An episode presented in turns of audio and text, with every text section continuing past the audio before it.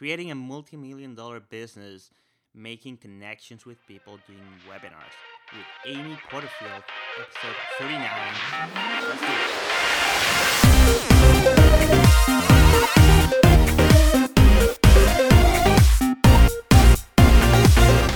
Welcome to the Rebel Growth Podcast. I am Borja Obeso, and every week I bring you step by step growth and online marketing strategies that you can actually implement in your business to see some results. It is my pleasure to have you here, and let's start with another episode now. Hey, what's up, amigos? Welcome back to another episode of the Rebel Growth Podcast. I hope you enjoyed last week's episode with Joe Pulizzi, where we talk about native advertising, how you can use it to drive traffic to your website, and why and when you should implement native ads. So by the time this episode goes live, it'll be Wednesday, November 11th. That means that yesterday, Tuesday, was my birthday. So thank you everyone for your birthday wishes. I'm actually recording this on um, a Monday. So I'm thanking you in Monday for your wishes on Thursday about my birthday tomorrow.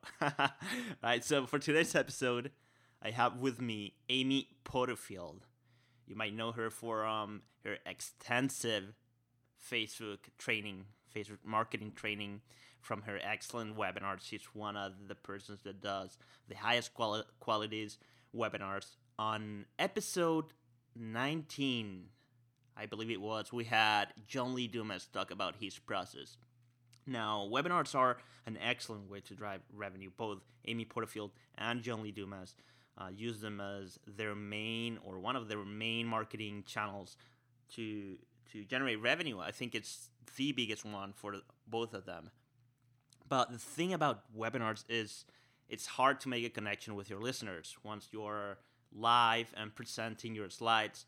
Uh, you have to make a connection in order to fulfill, to transmit your emotions, to transmit your message, and ultimately sell, right? So that's what we're going to talk about today with Amy how to make a connection, how to make your message better, how to make your slides better, how to talk properly, in what order should you arrange your message, right? So Amy is going to fill us up with a lot of valuable content on how to achieve that.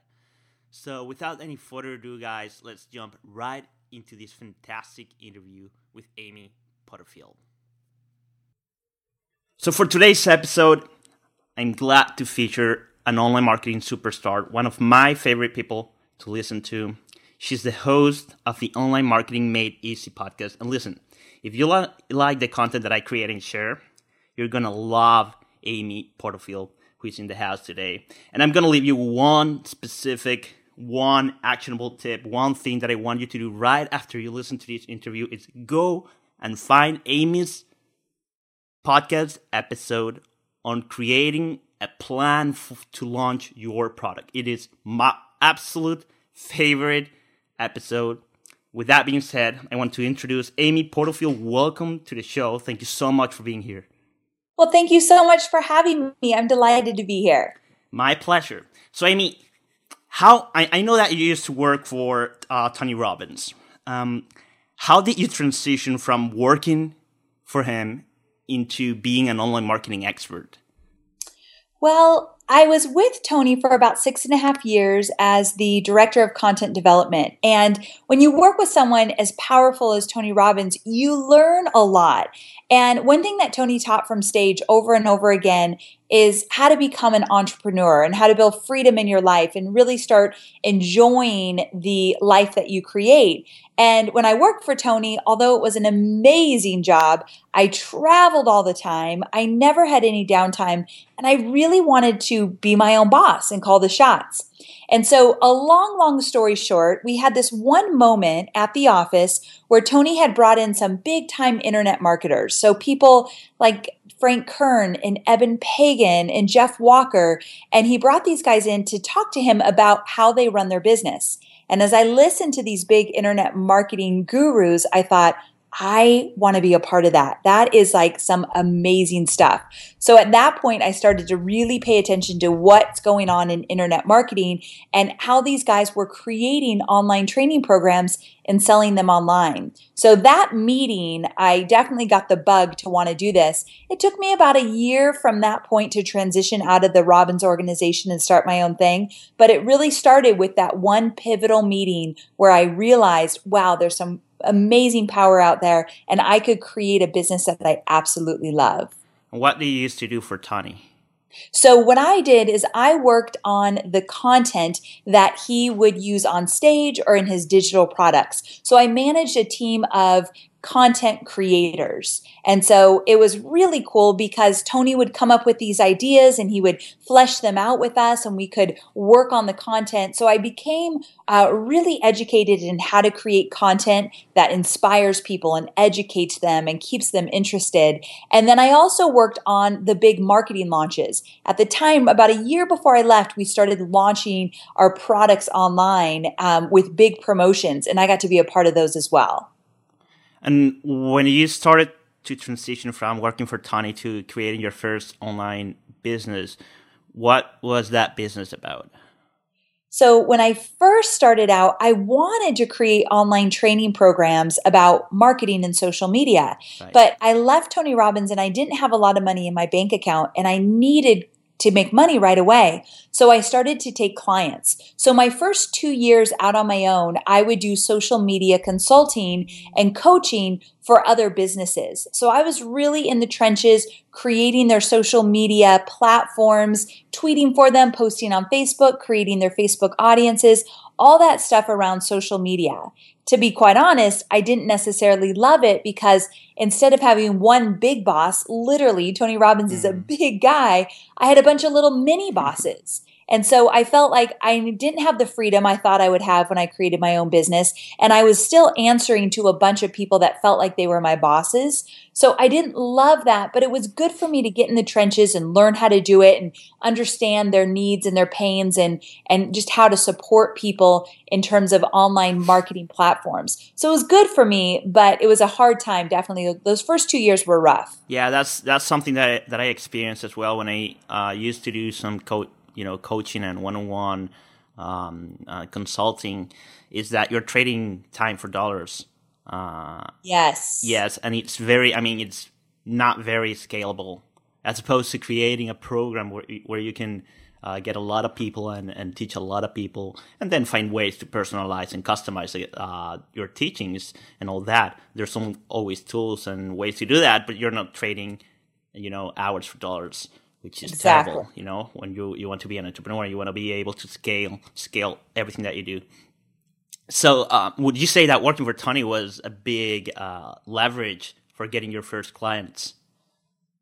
I do. I think that there's a few things that helped me in terms of working with Tony. One, it was a prestigious job. I mean, people really respect and like Tony. And when I said I used to work with him, I think that gave me a little clout. But beyond that, um, Tony taught me how to be resourceful, how to literally figure out how to do anything. So when anybody would tell me, oh, that can't be done or that's not going to work, I would go into this instant mode of, we will figure this out. And I have a mentor, her name is Marie Forleo, and she always said, everything is figure outable.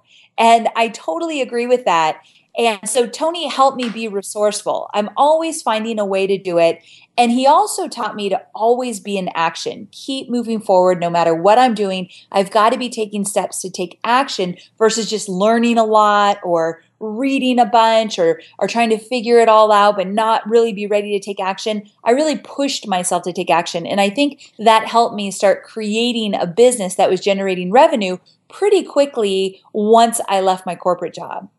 And um, when you create, you just mentioned Marie. I was just thinking that yes, just yesterday I was looking at some of her photos, and I was thinking that she, uh, her photos are always looking so classy. You know. Yes. Yeah, I love that about her. She has great branding. Yes, great branding for sure. Um, so when you decided to create your first program, what do you make it about?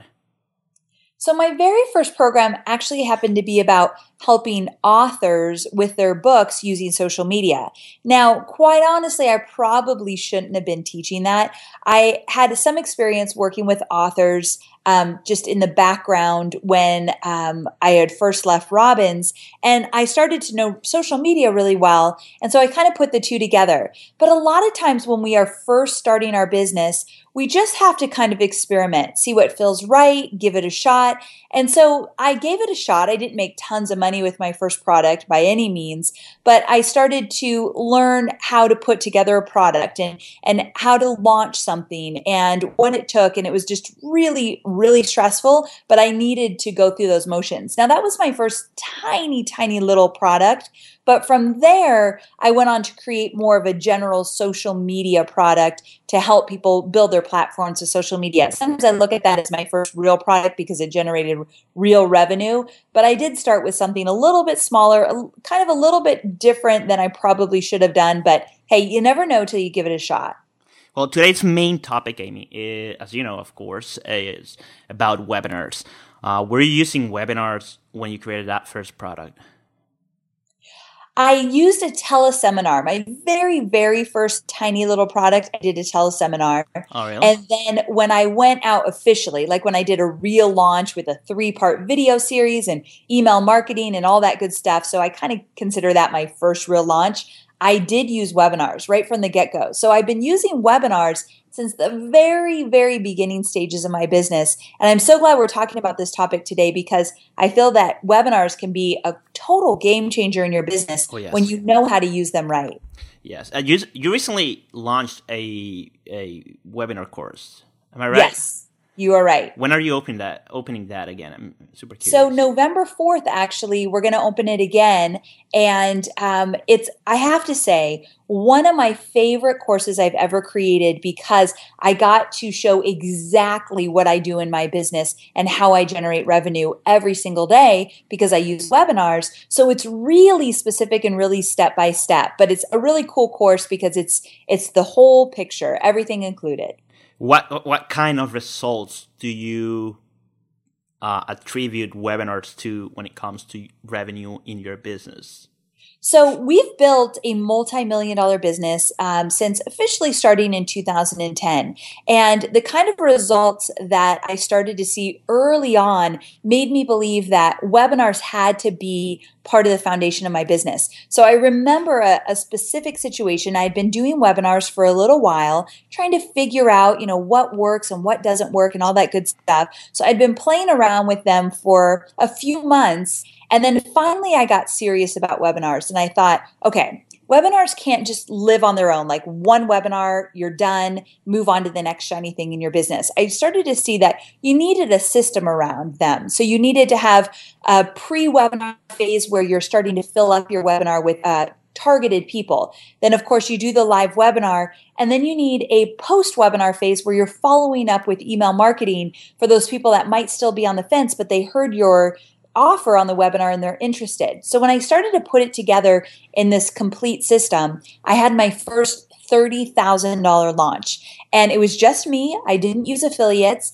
And I remember when I realized, holy cow, that launch just generated $30,000. I remember where I was sitting in my family room. I remember what I was wearing. I remember what I said to my husband. I said, You will never believe what just happened.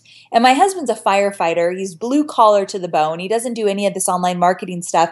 And he looked at me when I told him we just generated $30,000 at the webinar. He looked at me like, are you crazy? Like, I think you made a mistake or something like that. So it was just a really fun experience. Ever since that day, I have never looked back. I would, I would love, you just mentioned you have a process like pre-selling, um, yeah. you know, pre, you know, figuring out everything. I would lo- love to feature everything that a webinar, webinar needs to be successful. Yes. But it would take me like a year of, of a podcast, th- 36 five days, uh, 365 days of, of one single episode. Super long. so I'm gonna, I'm gonna narrow down into what I have found to be my problems when doing a webinar, my okay. fears and all that. And that's the actual process of doing the webinars, right? Uh, when you are live on camera or live uh, you know, on the microphone. Um, what are some mistakes that you have made, um, or some mistakes that you see people doing that you would recommend to avoid? Great question. Okay, so the first thing that when I'm working with customers and they said, okay, my webinar didn't go really well. I did a webinar, I really struggled with it, not happy with the results. And the first question I'll ask them is, okay, so, where do you feel like you messed up the most? And they'll always tell me the transition between free content, teaching on a webinar, and mm-hmm. going into the sales portion. Like a lot of times they'll say, I just freeze up. My voice kind of oh, yes. cracks. I start to sweat. I fumble over my words, and nothing really comes out smoothly. And that is so very natural and normal, especially when you don't have the pieces in place to help you with that transition. So the first thing I always say is, okay, we first need to get our mind set right around selling on a webinar. And the way I see it is if you believe in your product or program or service that you're going to sell on a webinar and you know your audience needs it, that's half the battle. You have to remember that you created something that's going to help somebody improve in some area of their life, usually. Now, in addition to that, you need to remember that in a webinar, typically you give away free content for a good 45 minutes. So you are just teaching your heart out, giving your best stuff away for free. When you do that, I feel that you've earned the right to then tell people, okay, if you like this, you want more of this, you're looking for results, the natural next step is to do business with me. Now, the way you do business with me is either you buy my product or I put together a package of my services or whatever it might be. So you want whatever you're selling on a webinar to be the next logical step. And when it is, that transition becomes a whole lot easier. Now, to get really tactical about this, what I like to do is include a few slides in my slide deck that really help me transition. One of the easiest ways to transition from free content into selling on a webinar is to ask a question, such as um, my question on my webinar course, my webinar on webinars is something like So, do you see just how powerful webinars can be for your business when you put them into a five phase system? Do you see what you might be able to do with your business? And so usually that's an obvious yes question, but I'm kind of wrapping it all up. And then I'll say something like, well, if you're excited about this and you want to dive in deeper, I want to invite you to join me in my program where I'm going to hold your hand through the process and teach you exactly how to move through this system easily and quickly. So you're asking a question, then you're inviting them in because it's the next logical step. So that's one of the first mistakes I see on a webinar. That transition is really tough. So having the obvious yes question to transition and then having a few slides that tell them what they get and what they're going to create and exactly how much it costs and what the breakdown looks like. You want to have some slides that walk your audience through it and help you walk through the flow of your product as well. Some tips for the transition. But there's some other things that come up. You want me to keep going? Keep going, yes. Okay. So another one is that people have too much content on their slides. And so typically when I ask a student, okay, how many slides do you think you need for a 60 minute webinar where at least 45 minutes you're going to teach, 15 minutes you're going to talk about your program and you might even go beyond 60 minutes if you want to do a Q&A. How many slides do you need? And a lot of people will say 20 slides or 30 slides. But what I learned early on in doing webinars is that you want more slides than you ever think that you should have. Mm. So I always say, let's go for at least 80 slides for a 60 minute webinar. Now, 80 slides sounds so huge when you're first starting out doing a webinar. Oh, it is. Tr- yeah, that sounds like a lot, right? But the trick is to put just a little bit of information on each slide. So instead of creating tons of bullets on one slide and tons of builds where you're clicking, clicking, clicking, but you're staying on one slide, I'd love to see you make bold statements on one slide. So instead of five bullets on a slide, you have five slides and you're just clicking through them rather quickly to keep their attention. Because the way I see it, when you're on a webinar, people are insanely busy. Mm-hmm. Their phones are ringing, they've got different monitors up with social media and all the other channels. Maybe their kids talking to them, they've got to rush out right after the webinar. You're competing with a lot of static or a lot of noise And so your job is to keep their attention the whole time by clicking through interesting slides with really strong fonts and colors and imagery. You're going to keep their attention. And imagery is important. So you might have a few slides that just have one image on it and maybe a word or two or a really cool quote or whatever that might be. Michael Hyatt, I'm a big fan of Michael Hyatt, and I feel like he does really great slides where he'll have an image and that's all he needs to tell the story or an image in just one word and it prompts him to remember what he wants to talk about, but it keeps things interesting for the audience. So having So multiple- that's my Go ahead. Yeah. So having, I I was going to say that uh, having multiple slides is like when you make a video and you have multiple shots of of one thing that you're saying, just to keep people, you know, engaged. Uh, because you're, you know, it's like a visual effect that uh, that trigger triggers people's eyes to uh, look again into your content and, and and like restart their brain and their attention. Um, exactly. Yeah. It's so true. It just keeps their attention and it keeps them engaged throughout the whole entire process. So that's exactly right. Just like when you would do a video with a lot of imagery. Right. Okay, so another mistake I see made on uh, when people do live presentations in their slide decks is that before that they even go live with a webinar, they forget that they need to do some work up front to get people on live. So on average, most people see about 20% show up live, meaning if you have 100 people sign up for your webinar, likely you're only going to get about 20% to show up live if you're actually lucky about that. If you don't do any work at all, it could be a whole lot less. And what you need to remember is when you get people on live, those are the people that are likely going to buy more often than those that never catch the webinar or think they're going to get the replay. So getting them on live is a really valuable piece of the puzzle because people are more likely to engage with you, connect with you, and ultimately buy.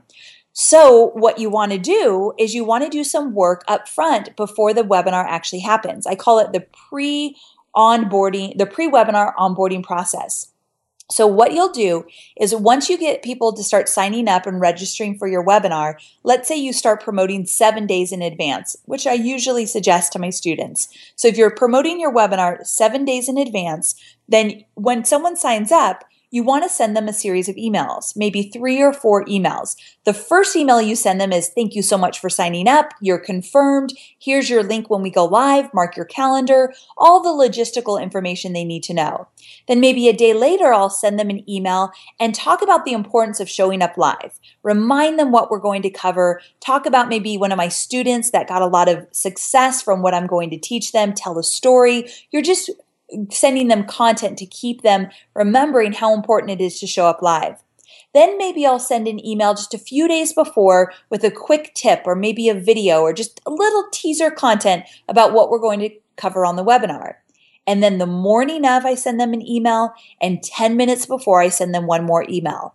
It might seem very aggressive in terms of emails, but as long as you keep those emails interesting and to the point, you will get more people on your webinar. I can promise you that. Your numbers will grow if you make a really good onboarding process in advance of people signing up. So then you can put it on automation. Someone signs up, they're automatically going to get those emails so very valuable.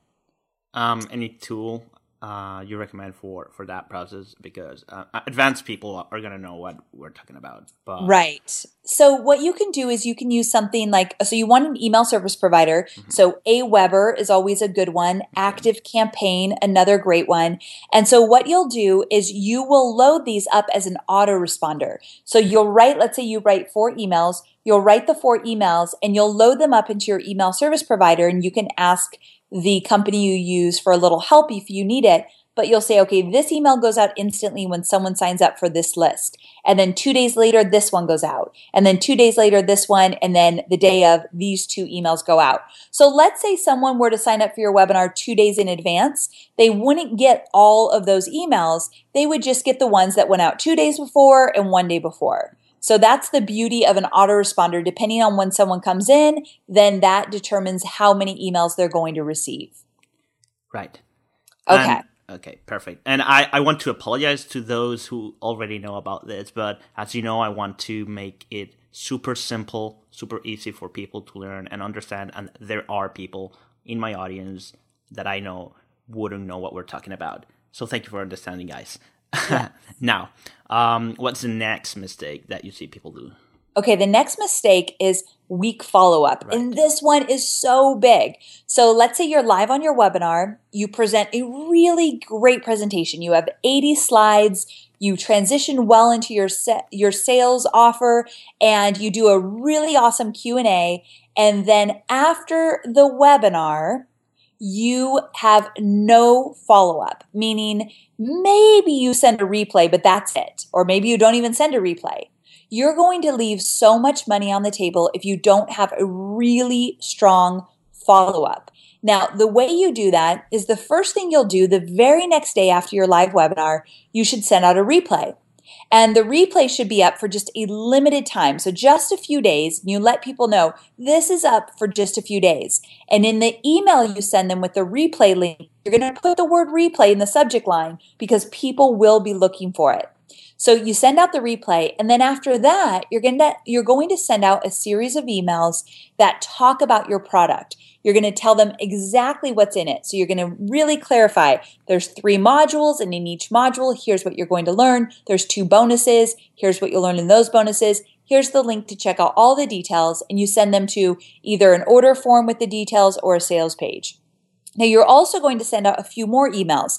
Maybe an email where you tell a story of why you teach what you teach or an, an experience you once had. Like when I do my webinar all about webinars, in my follow up sequence, I tell the story of the first time I ever did a webinar was with Tony Robbins. And it was the first time he had ever done a webinar as well. And we had 800 people signed up and they paid to be on that webinar $100. So the night before, Tony was at his house. I was still at the office. It was like 10 o'clock at night. We were practicing and I clicked something. I still to this day don't know what I clicked. And I deleted the entire webinar. So all 800 people instantly got an email at 10 o'clock the night before the webinar saying this webinar has been canceled. And mm. right at that moment, Tony said, Amy, why did I just get an email that said the webinar had been canceled? Mm. And my just stomach dropped. I thought, holy cow, I am going to get fired in this moment.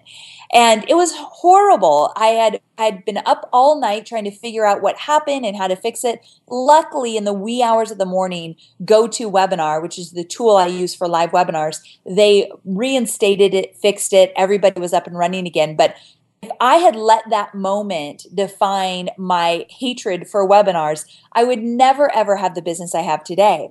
So I tell this story in one of my follow up emails to let people know, like, look, you're going to make mistakes. It's normal. Let me tell you about the big mistake I made in the past. So becoming real to your audience is important, and doing that after a webinar is really powerful. Now, in the follow up sequence, you also want to send out at least two emails on the final day if you're going to close a cart or if a, a, uh, bonus is going to expire or something. You need some urgency in your webinar promotion. So on the webinar, you might have promoted a product, but you're going to close the doors to that product, let's say in five days. Well, in your follow up sequence on the fifth day, you're going to send an email in the morning and maybe even in the afternoon saying, Today is the final day. You'd be amazed how many people wait till the very end. But if you tell them, remind them who's right for your product and the countdown, how long they have to order and why they should order now, what's in it for them, that's what you do on the cart close days. And it's really, really powerful. So that's something that most people miss when they're creating a webinar. But actually, let me jump back just a little bit. And I have one more that kind of should have came before the follow up sequence.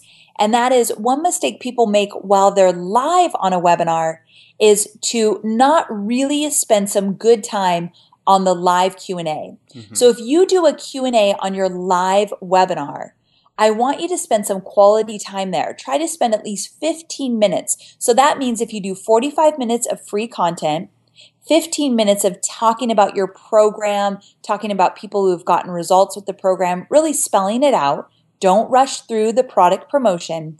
And then what I would do is spend a final 15 minutes on your live Q&A. Encourage people to ask questions. Now, if people aren't asking questions because you don't have a lot of people on the webinar, prepare some questions in advance, Right. some questions that you know are objectives for people to actually ask or for people to make the decision if they really want to join your program or sign up for your service. So questions like, am I right for it? Or is my niche going to be a good fit? Or how long does it take to get through your program? Or are there payment installments? And all those questions you can prepare in advance if people aren't actually asking questions. So your live Q&A is really valuable for you to generate revenue. The people that are listening during the live Q&A are on the fence, and your job is to answer the questions that will have them hop off the fence and either buy or know that they're not right for the program. So the live Q&A really valuable and then that's when I should have told you the final step that most people miss is following up your webinar with a really good solid email marketing system, a good follow-up to the webinar. Right. Phew, that was a lot, huh? that was a lot. That was good. Um, one thing uh, I learned the hard the hard way to have a frequent frequently asked questions prepared on my first webinar. Uh, I had very uh, you Yeah. know, I didn't have a lot of people on. And when I said, "All right, so you have any questions?" Crickets were sounding. So I was like, "Oh, what do I do?" So I had I had to improvise. And uh, I was like, okay, so, uh, or yeah, so you might be thinking that this might be too expensive for you or whatever. I had to came out to uh, with frequently asked questions on the fly, so it was a terrible experience. Yeah, I mean, a lot of mistakes were were made that day. I remember. I mean, horrible, horrible. so, and Amy, I any think it, I think that's normal to make those mistakes in the beginning, but then once you do them, like you'll never do it again, right? Yes. Yeah, you're like, okay, that's the last time I'll ever do a webinar. then you do it again, No. you improve, uh, and you see how powerful it is, and or actually the the results from your first webinar uh, will speak for the, for themselves. Assuming you have a good product, that is. Yeah. uh, so, any any key Awesome. takeaways that you want to provide uh, for people to lead with? I think some key takeaways would be one, when you're doing a webinar, think of it as your system, not just a one off webinar that you do and then you forget about. Um, put it into a system so that you've got that pre webinar phase, the live webinar phase, the post webinar phase. And once you get that down, once you start converting, once you start making money with that webinar, then you can put it on autopilot. I just would never create a webinar and put it on autopilot before I knew if it was going to convert for me or not, which is really important. And the final takeaway I'll give you is that once you create your topic and you know what your webinar is going to be about, do that over and over again if it works for you. I had a student recently that did a webinar. She made $9,500 on her webinar. And then she said, okay, Amy, I did the system. So now I got to figure out a new topic to do. And I said, no, no, no. You just made $9,500 with this webinar. There are a lot of people out there that never even knew you had a webinar. We need to go back to the drawing board, do the same webinar again, maybe make some tweaks, make it better, but start using Facebook ads to find a new audience to fill up this webinar and do it again and do it again and do it again until either you don't want to do it anymore because you're tired of it or until it stops converting for you. But once you find something that works, the secret to my success in my business is I don't reinvent the wheel. I'm not constantly creating new stuff. I find out what works and I continue to do it and make it better. So that's my kind of words of wisdom to wrap this up. Right, flawless. So, like like you said, you have to make sure that you're making a connection with your audience, right? And that means you have to know your audience, which leads me to the Rebel Growth signature question, the only question that I ask all of my guests, and that is, who is your ideal customer? Who is your avatar?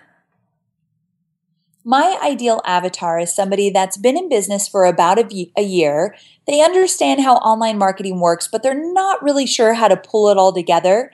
And they've reached a point in their business that they feel like, all right, I've got to start making this work. I'm not making enough money. I know what's important in my business. I know what I want to do. I know who my audience is pretty much. And I want to dial it all in and really streamline this process and start working with the system in my business. So that's usually the people that I'm able to help the most.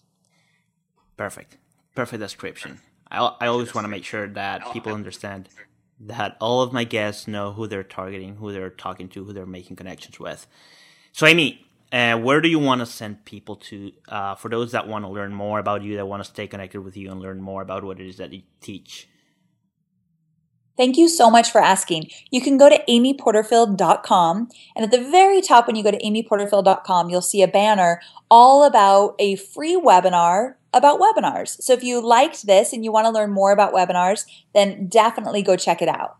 You said on uh, November 4th is when you're reopening the. Um, we are. November 4th, mm-hmm. we're doing a live webinar about webinars. Mm-hmm. And so that will be the first day that we open up the program again. So definitely check it out. You'll see details about it on my website. Wonderful. Well, Amy, thank you so much for being here. I really appreciate it. I can't tell you how long I've been wanting to have you on the show.